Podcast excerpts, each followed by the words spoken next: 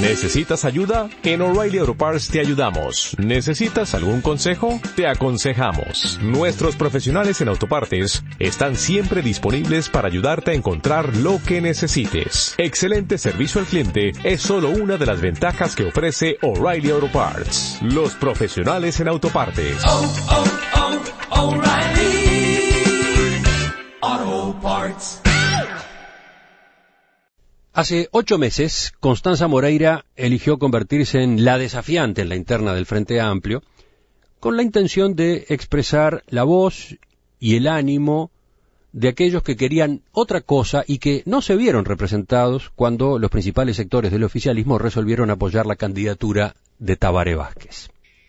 Hoy, a cinco días de los comicios del primero de junio, las encuestas muestran que el expresidente va a ganar cómodamente la elección interna y parece entonces que solo resta saber en qué porcentaje se dividirán los apoyos muy desiguales que recogen las dos precandidaturas.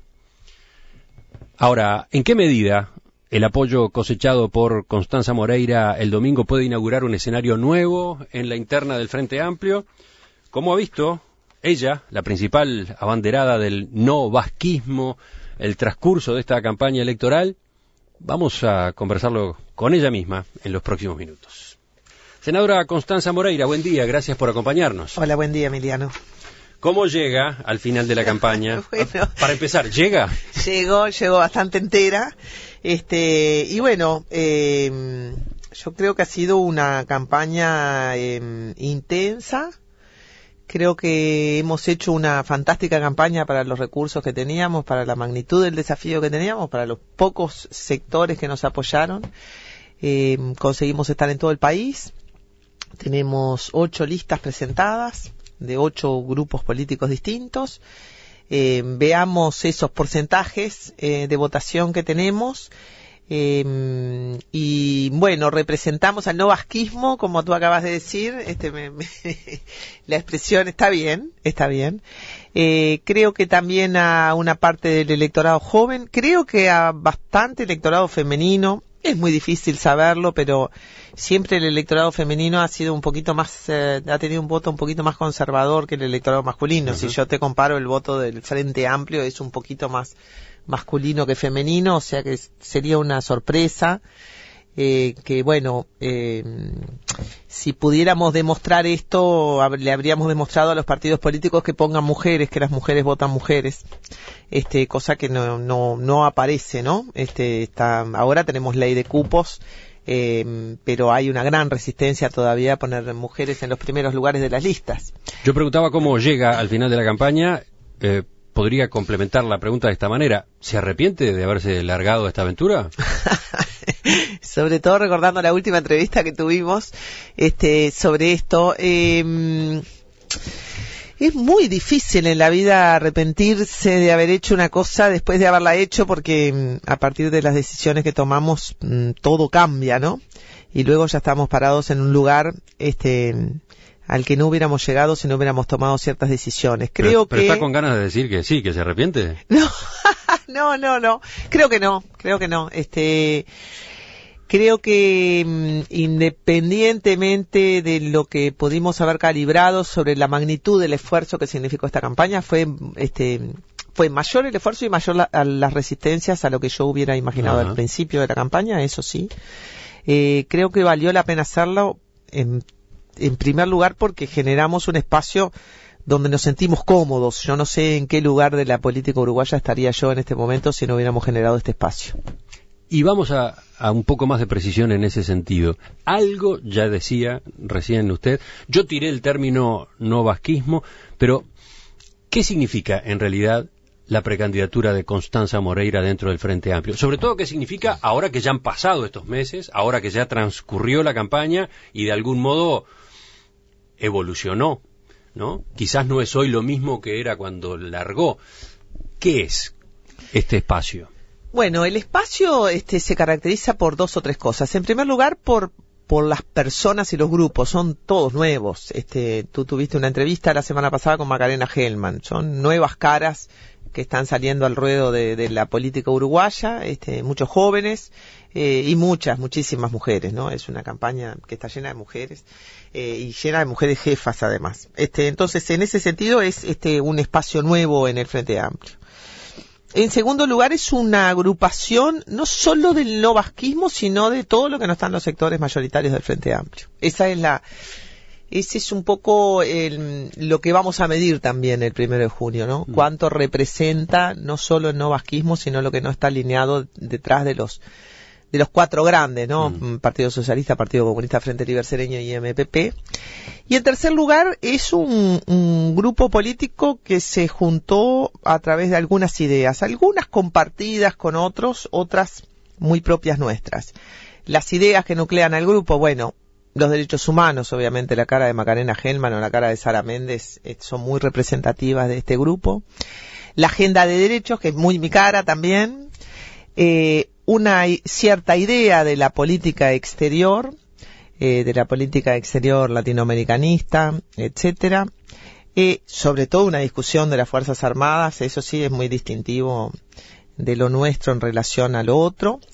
Y, y hemos convergido allí en un, eh, bueno, y una cierta idea de la seguridad. Pongo el nombre de Rafael Paternain, que me parece quizá de los más representativos de otra perspectiva en materia de seguridad. Usted acaba de mencionar allí algunos de los que ustedes mismos han definido como énfasis programáticos. Exacto. De eso me gustaría que charláramos enseguida.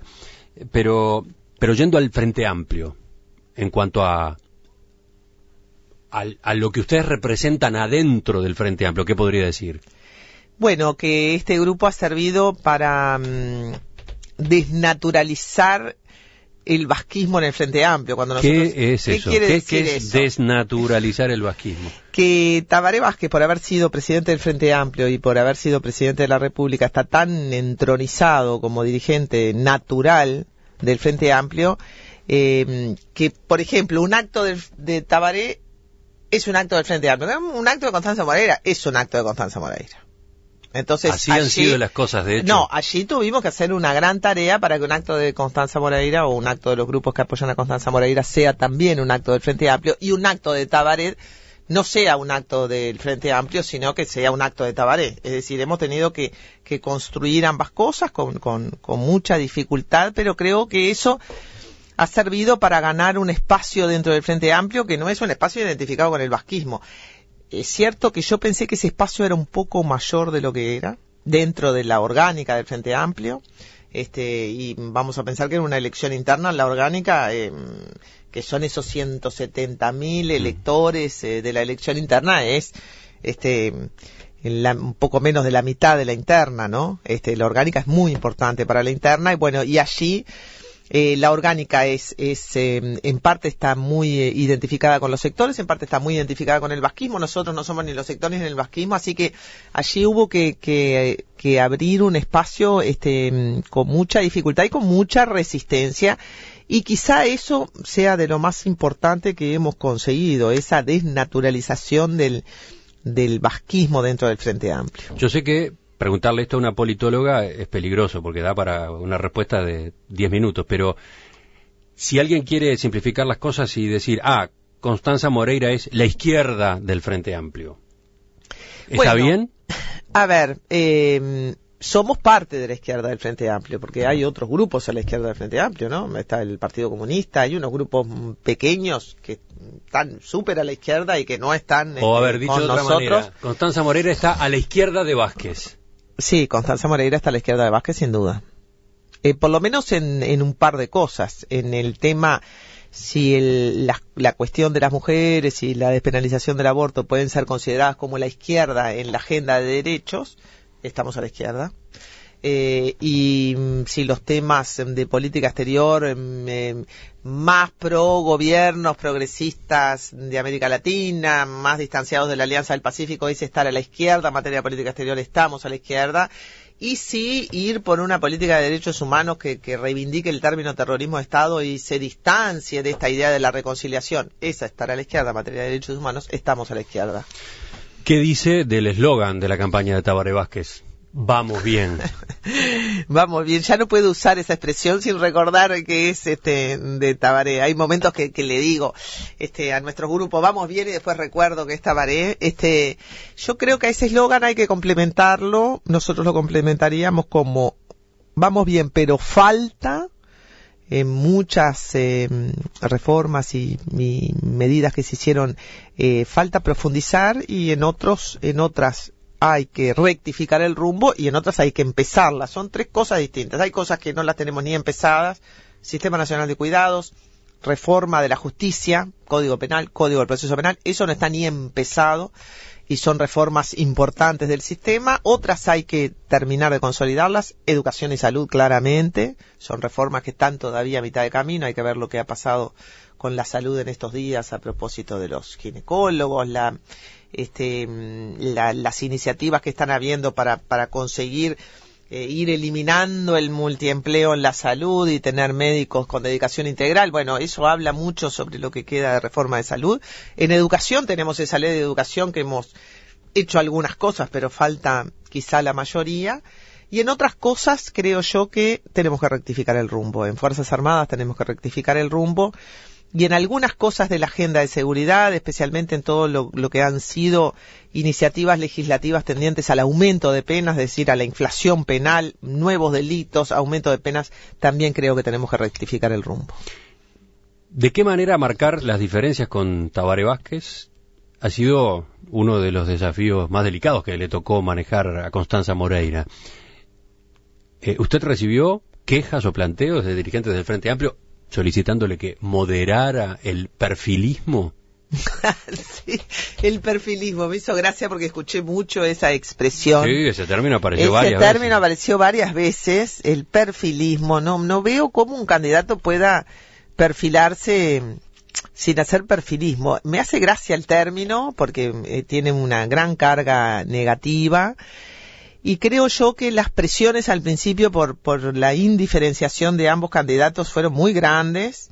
Este, pero bueno, llegó un momento de la campaña, este, que simplemente decidí decir más o menos lo que pensaba, eh, sin tener que preocuparme tanto de qué sensibilidades podía este ofender o herir porque si no simplemente no se hace una campaña electoral pero usted recibió Eh, efectivamente pero planteos, sugerencias, he pedidos. recibido críticas eh, por muchísimas cosas he recibido críticas por mi discurso del 26 de marzo sin saber hasta el día de hoy eh, en qué consisten esas críticas es Sí, decir, qué- aclaremos para los del- oyentes. Usted se refiere al acto que el Frente Amplio organizó el 26 de marzo pasado, conmemorando, claro, un nuevo aniversario de su primer acto público, un acto que se hizo en la Plaza Mártires de Chicago, donde estuvieron los dos. Estuvo Vázquez estuvo usted, pero donde a mucha gente que estaba allí le molestó la forma como usted se dirigió al público. Justamente porque entendieron que usted estaba haciendo un discurso de campaña, de campaña interna, que estaba marcando su perfil, Ah, muy bien. este, marcando, aprovechando la oportunidad para diferenciarse de Vázquez, etcétera, ¿no? Bueno, lo cual me parece lógico, ¿no? En una campaña. Sí, efectivamente. Eh, yo he reivindicado la interna, la he reivindicado fuertemente hacia adentro del frente como una instancia que vale la pena pelear por sí misma. La interna no es apenas un paso para octubre, no es una estrategia de solo de acumulación de fuerzas para que el Frente Amplio gane en octubre, sino que era el espacio que los Frente Amplistas teníamos para debatir sobre algunas cosas. Y sobre algunas cosas hemos conseguido debatir gracias a que existió la candidatura sobre el 6%, sobre las Fuerzas Armadas. Yo leía el otro día en brecha al subsecretario Menéndez hablando de que sí, tal vez sería necesario iniciar la reforma del sistema eh, previsional militar eh, o reducir el número de efectivos. Bueno, esas cosas este, se han colocado porque existe una campaña interna. Creo que hay una gran resistencia en- del Frente Amplio a, a vivir la campaña interna como una como lo que es es una competencia electoral entre candidatos presidenciales que tienen propuestas distintas que son diferentes eh, y que genera una discusión hacia la interna del Frente Amplio. Esta idea de que los problemas los discutimos a la interna es una idea inllevable, este, porque a la interna del Frente Amplio solo van, ¿cuál es la interna? ¿Es el plenario? ¿Es el Congreso? Yo ni siquiera participo orgánicamente en ninguna de las dos cosas. Es decir, yo ni Ahí- siquiera podría discutir si tuviera que de- defender, depender del plenario o del Congreso para ahí, hacerlo. ahí concretamente le está contestando al propio Vázquez, Le ¿no? estoy contestando a esa semana- idea del show pasada- mediático. Claro, la semana pasada dijo, yo no puedo entender cómo podemos caer a veces en la tentación de discutir nuestros problemas internos a través de los medios de comunicación, como si el show mediático nos iluminara y nos arrastrara a discutir problemas que la mayoría de las veces no son tan importantes porque nunca han incidido para atentar contra nuestra unidad pero en lugar de elegir el camino de la orgánica, en lugar de elegir el camino de las instancias que tiene nuestra fuerza política, muchas veces elegimos el camino de la confrontación, decía Vázquez. Bueno, a mí me parece eh, que ningún debate importante de la izquierda, ningún debate importante de la izquierda eh, puede restringirse a la orgánica, porque la izquierda es mucho más que la orgánica, ¿no? Son sus electores, los izquierdistas de a pie, los que escuchan este programa, que este, si tuvieran que depender del internismo de la orgánica, solo recibirían los comunicados oficiales de las mesas políticas sobre lo que allí se resolvió. Eso no genera ningún debate ni ninguna eh, apertura de ideas hacia la gente. Eso me parece que es una visión, eh, es una visión eh, internista de lo que debe ser un debate político. Estamos en campaña, los debates se dan en los medios de comunicación. Este, los actos son los actos, pero hay una parte del debate que se da allí a través de los medios. Eh, y me parece que, que tratar de tapar las diferencias que tenemos en relación a muchos temas es empobrecer el debate de la izquierda, no es enriquecer la unidad, sino empobrecer el debate. Lo que pasa, lo que pasa que eh, en el fondo acá está de por medio algo que usted como politóloga ha analizado más de una vez. Las consecuencias que puede tener para un partido político haber pasado por una elección interna donde los precandidatos se dijeron todo lo que tenían para decirse. Resulta que el candidato que después termina siendo el designado queda debilitado por las críticas que le hizo el otro o, o que le hicieron los otros, ¿no? ¿Cómo maneja usted eso? Porque, por ejemplo, la semana pasada dijo, si nosotros tenemos conflicto con los vecinos, lo último que se me ocurriría es pedirle ayuda a Estados Unidos.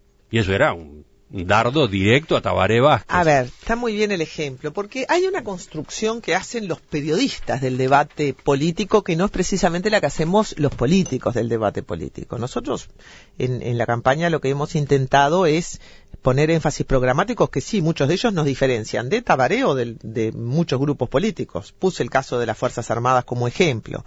O crear un acuerdo em, social para discutir los temas de la educación que no sea apenas un acuerdo político. Esas son diferencias y son diferencias temáticas importantes. Ahora, si a mí un periodista como Van Escayán me pregunta no una sino dos, ni dos, sino más o menos cinco veces, em, ¿qué haría yo en el caso de un conflicto con Argentina? Y me pregunta si yo llamaría a los militares a resolver un conflicto con Argentina, llega un momento que le digo, no, ni loca, porque toda la respuesta fue esa, ¿no? Yo, para resolver los problemas con Argentina, los resolvería diplomáticamente, jamás llamaría a las Fuerzas Armadas Lo a que usted está en- aclarando es que ese es un planteo que usted Claro. no, no suele hacer espontáneamente. Para nada, para que salió nada. porque un periodista le insistió. Bueno, Vanessa es muy insistente, este, es muy insistente, se parece muy famoso por sus repreguntas, este, y sus repreguntas eh, implican en algunos casos colocarlo a uno en el cómo si usted qué haría si fuera Kramerman esa fue una de sus preguntas. Si estuviera en la posición de Kramerman no sé hay que estar en una posición para tomar una decisión. Nadie puede especular con si estuviera en tal lugar en tal circunstancia. Este entonces la, la pregunta fue muy insistente respecto del tema del, del conflicto con Argentina y lo que había dicho Tabaré entonces finalmente dije no jamás llamaría a la intervención de Estados Unidos para resolver un conflicto con un vecino. Eso es así, es mi posición, junto con la posición de que los conflictos se resuelven diplomáticamente y jamás llamando a las Fuerzas Armadas, de ningún tipo, ni de acá ni de allá.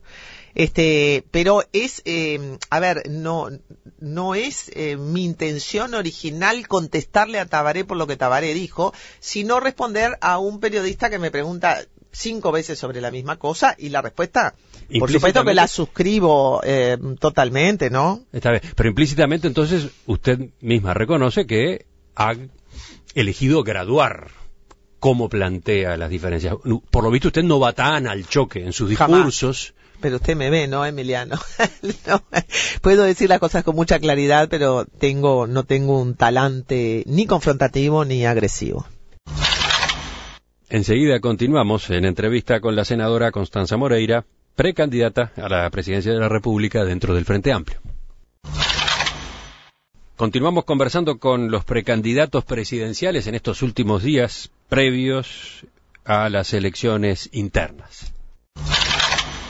Hoy el diálogo es con Constanza Moreira, que compite con Tabaré Vázquez por la candidatura del Frente Amplio. Es senadora de la República, electa por el espacio 609 Frente Amplio en los comicios del 2009, pero claro, tiene toda una trayectoria anterior en la academia. Es licenciada en Filosofía por la Facultad de Humanidades y Ciencias de la Universidad de la República y luego máster y doctora en Ciencia Política por la Universidad Cándido Méndez de Brasil. Se ha desempeñado en, estos últimos años como profesora titular de la Facultad de Ciencias Sociales de la Universidad de la República. Llegó a ser directora del Instituto de Ciencia Política de esa facultad. A una candidata como usted le debe gustar esta versión de Adón José, interpretada por Pecho de Fierro. ¿La heterodoxia funciona también en materia de música o no? Sí, más o menos, más o menos. En realidad la respuesta es no, no le gusta.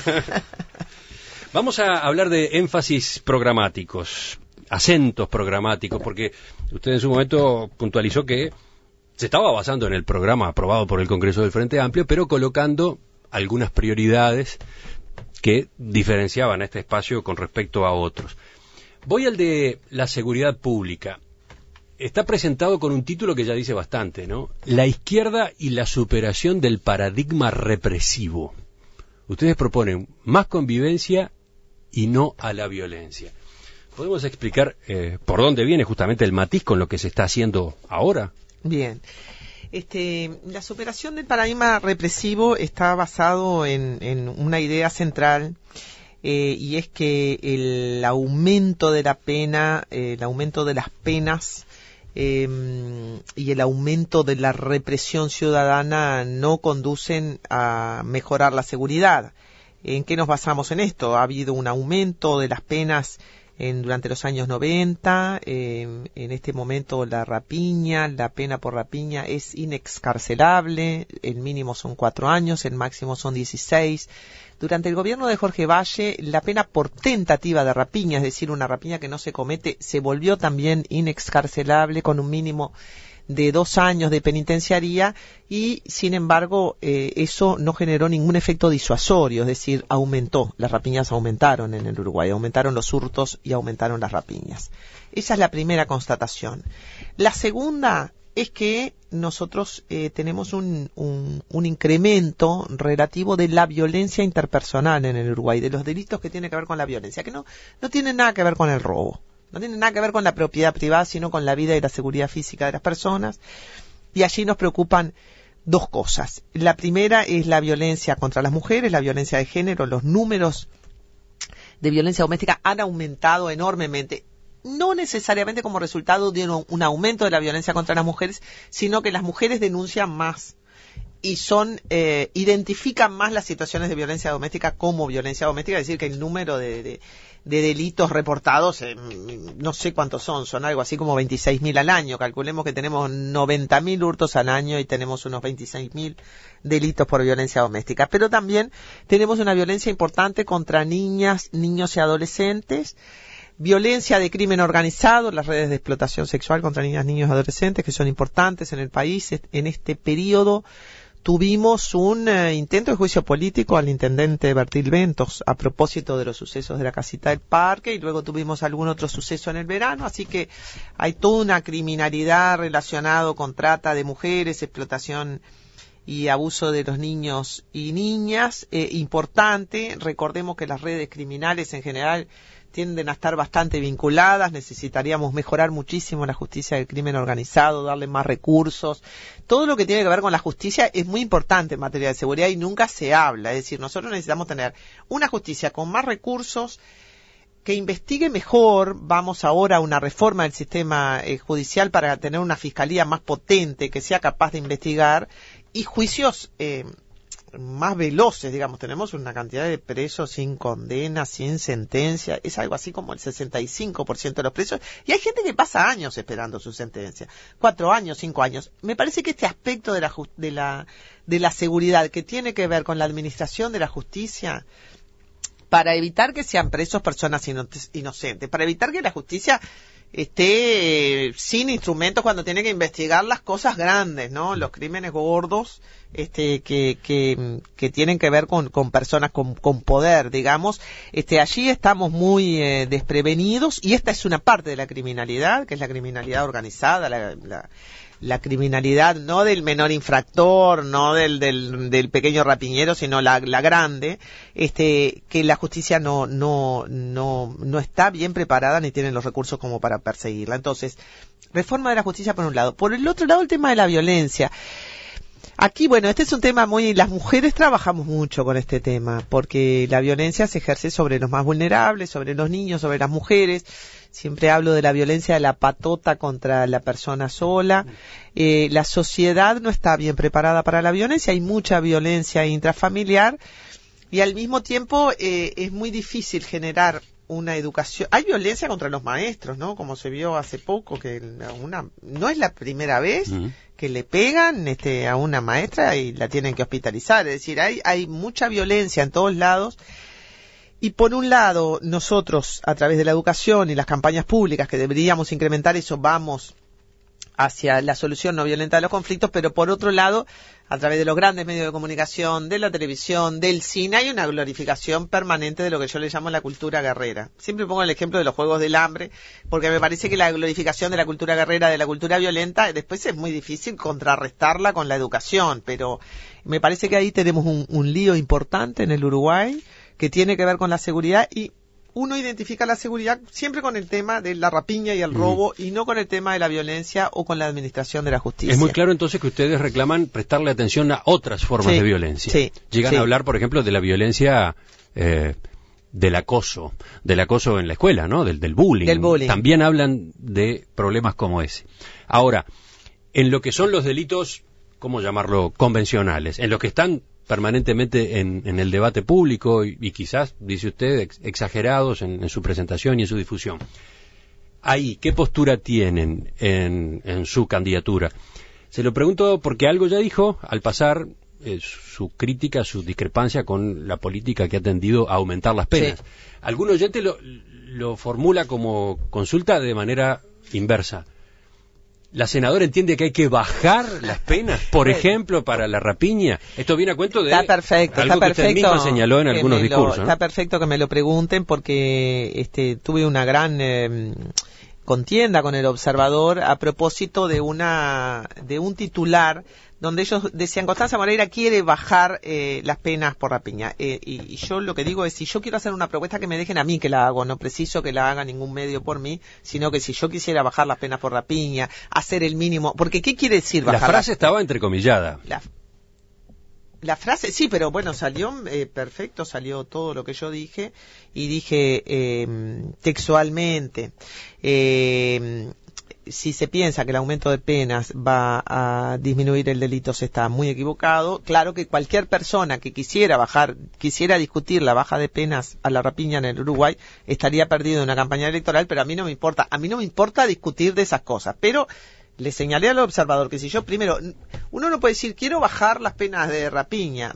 He tratado en los énfasis programáticos de hacer propuestas lo más concretas posible. ¿Qué quiere decir bajar las penas de rapiña? Bueno, es lo mismo bajar el máximo que bajar el mínimo. Mm. Eh, sí puedo insistir en que nosotros debiéramos tener un sistema de penas que dejara cierta libertad para que el juez pudiera decidir en el caso concreto qué hacer. Cuando nosotros aumentamos tanto la pena que la volvemos inexcarcelable, le sacamos la libertad al juez de que decida si es un primario y si es cómplice qué hacer. Directamente le decimos al juez, mándelo preso.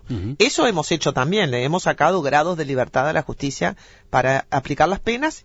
Y la justicia, como está contra la espada y la pared porque hay un eh, clima de inseguridad muy importante en la población, eso no, se puede negar. Este, la, la población vive la cuestión de la inseguridad en forma muy, muy, eh, muy dramática.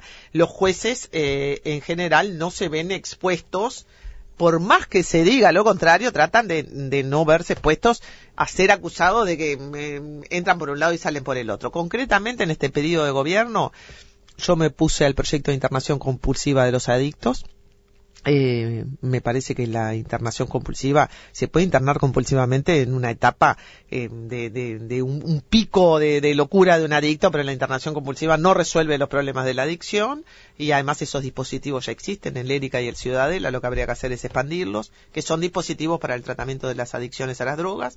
En segundo lugar, me opuse al aumento de la internación mínima por delitos graves y gravísimos, entre los cuales está la rapiña de los menores en el por un año. Me, opuse a eso, por supuesto, perdí.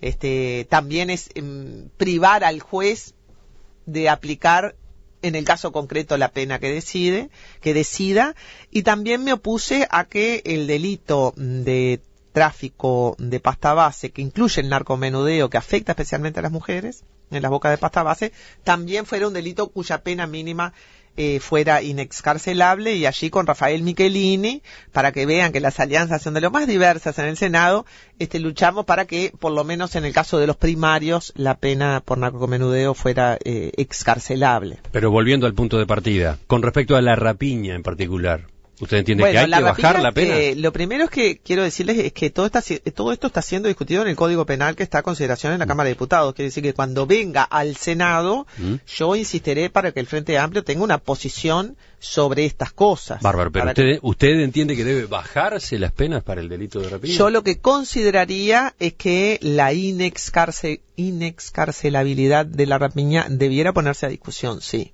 sí, pero es una cosa muy específica y que hay que discutirlo en un conjunto, porque también el Código Penal nosotros lo tocamos por acá, lo tocamos por allá, bueno, cuando nos queremos acordar estamos protegiendo más la propiedad privada que la vida, ¿no? Este es lo que se suele decir, que hemos toqueteado tanto el Código Penal que eh, castigamos más duramente la ofensa contra la propiedad privada que, que la ofensa contra la vida. Yo creo que castigamos muy duramente muchas cosas, si no, no tendríamos la población carcelaria per cápita más alta de América Latina, este, y me parece que hay un conjunto de, de penas eh, que deben ser revisadas y yo por supuesto que propongo que nosotros revisemos las penas que vienen de los años 90, pero el Frente Amplio tendrá que tomar una posición sobre eso, no, no va a ser, eh, no va a ser solo mi, mi opinión la que cuente. En todo caso, con respecto al tema de la minoridad infractora, eh, bueno, ahí eh, una aclaración para todos los oyentes. La delincuencia en este país es adulta, la criminalidad en este país es adulta. Adulta quiere decir mayor de 18.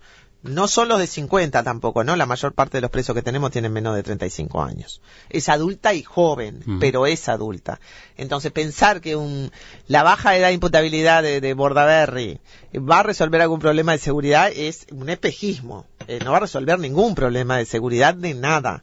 Este, porque mm, eh, solo vale para los delincuentes entre 16 y 18 años y bueno, hay que leer un poco ese proyecto para darse cuenta que, el- que tiene más un, una intención de colocar mediáticamente la fantasía de eh, la mano dura, la tolerancia cero, este, van a mejorar la seguridad, cuando en realidad la seguridad depende al menos de dos cosas, de tener un aparato policial eficiente, nosotros tenemos muchos policías, pero tenemos que tener mejores policías. Tenemos muchos policías, ¿eh? La- también la tasa de policía per cápita de este país es muy alta, pero tenemos que tener mejor policía, mejor preparada y con mayor capacidad de prevenir del delito. Por ejemplo, eh, nos sirve más un patrullaje disuasivo que una cantidad de policías corriendo atrás de ladrones que ya cometieron delitos, por decirlo de un Mm. modo simple. Y necesitamos la colaboración de la comunidad, es decir, eh, una policía que trabaje con la comunidad en la prevención del delito.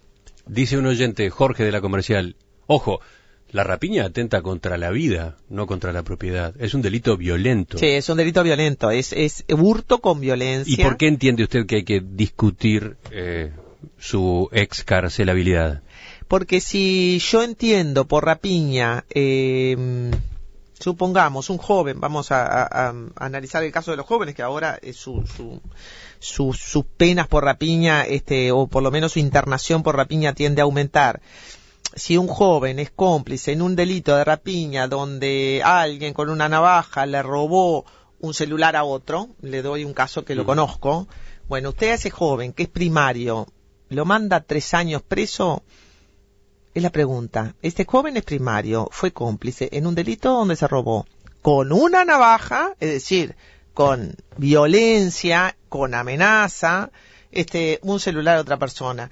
Eh, la pregunta es, ¿cuánto tiempo usted lo manda? Bueno, la pregunta, eh, no nos vamos a poner acá a hacer justicia popular a ver cuánto tiempo lo mandamos. El tema es, ¿le damos al juez la posibilidad de que pueda decidir, en vez de mandarlo tres años eh, preso, que le pueda dar medidas alternativas a la privación de libertad, es decir, medidas socioeducativas? Eso no quiere decir que no pueda ser internado, pero hay medidas alternativas a la privación de libertad, o lo mandamos directamente preso. Yo creo que la sociedad también tiene que discutir a ver, en la perspectiva de lo que yo creo que es la evolución del derecho en el mundo. La evolución del derecho en el mundo es hacia la benignidad penal. No, venimos de la ley del talión y vamos hacia otra cosa. Y la idea es que la prisión sea el último recurso, no el primero. La entrevista ha generado una cantidad enorme de mensajes, senadora Moreira. Mm, difícil recorrerlos todos, pero este es un mensaje con una pregunta muy práctica. Carlos dice, soy socialista del interior. ¿Puedo votar a Constanza en lo nacional y a la 90 en lo departamental? Ay, bueno, gracias por la pregunta. Sí, sí, sí. Sí se puede. Sí se puede. al estilo Obama contesta. Sí se puede, sí. Este, efectivamente, eh, las listas departamentales no llevan el nombre de los candidatos presidenciales, porque la convención departamental es para elegir intendente. Ajá. Entonces, se pueden cruzar listas. Se puede votar en la departamental a la 90 y se puede votar en la nacional. Me puede votar en la nacional con cualquiera de las listas que hay. Existe el voto cruzado por supuesto, dentro del mismo partido, no voto cruzado entre partidos, pero las listas departamentales ustedes van a ver que no llevan los candidatos presidenciales, así que me pueden votar con cualquier lista departamental del Frente Amplio. ¿Cuánto terminó costando su campaña electoral? Qué pobres somos, me da vergüenza. 50 mil dólares. 30 mil dólares nos prestó el Frente, 20 mil dólares eh, juntamos nosotros. La campaña central, luego los grupos eh, hicieron también sus propias campañas, ¿no? El IR, Alternativa, el Espacio 567, ellos tuvieron también allí sus gastos, eh, pero la campaña central eh, llevó eso. O sea, hubiera querido gastar más. No logró Pero- recolectar más. Imagínese si hubiera tenido un millón y medio de dólares como tuvo Luis Lacalle Pou. Bueno, a ver, nosotros tuvimos una, tuvimos apoyo del Frente Amplio y tuvimos campaña eh, de donación voluntaria de personas. Nunca recurrimos a las empresas, no tuvimos donaciones del exterior tampoco.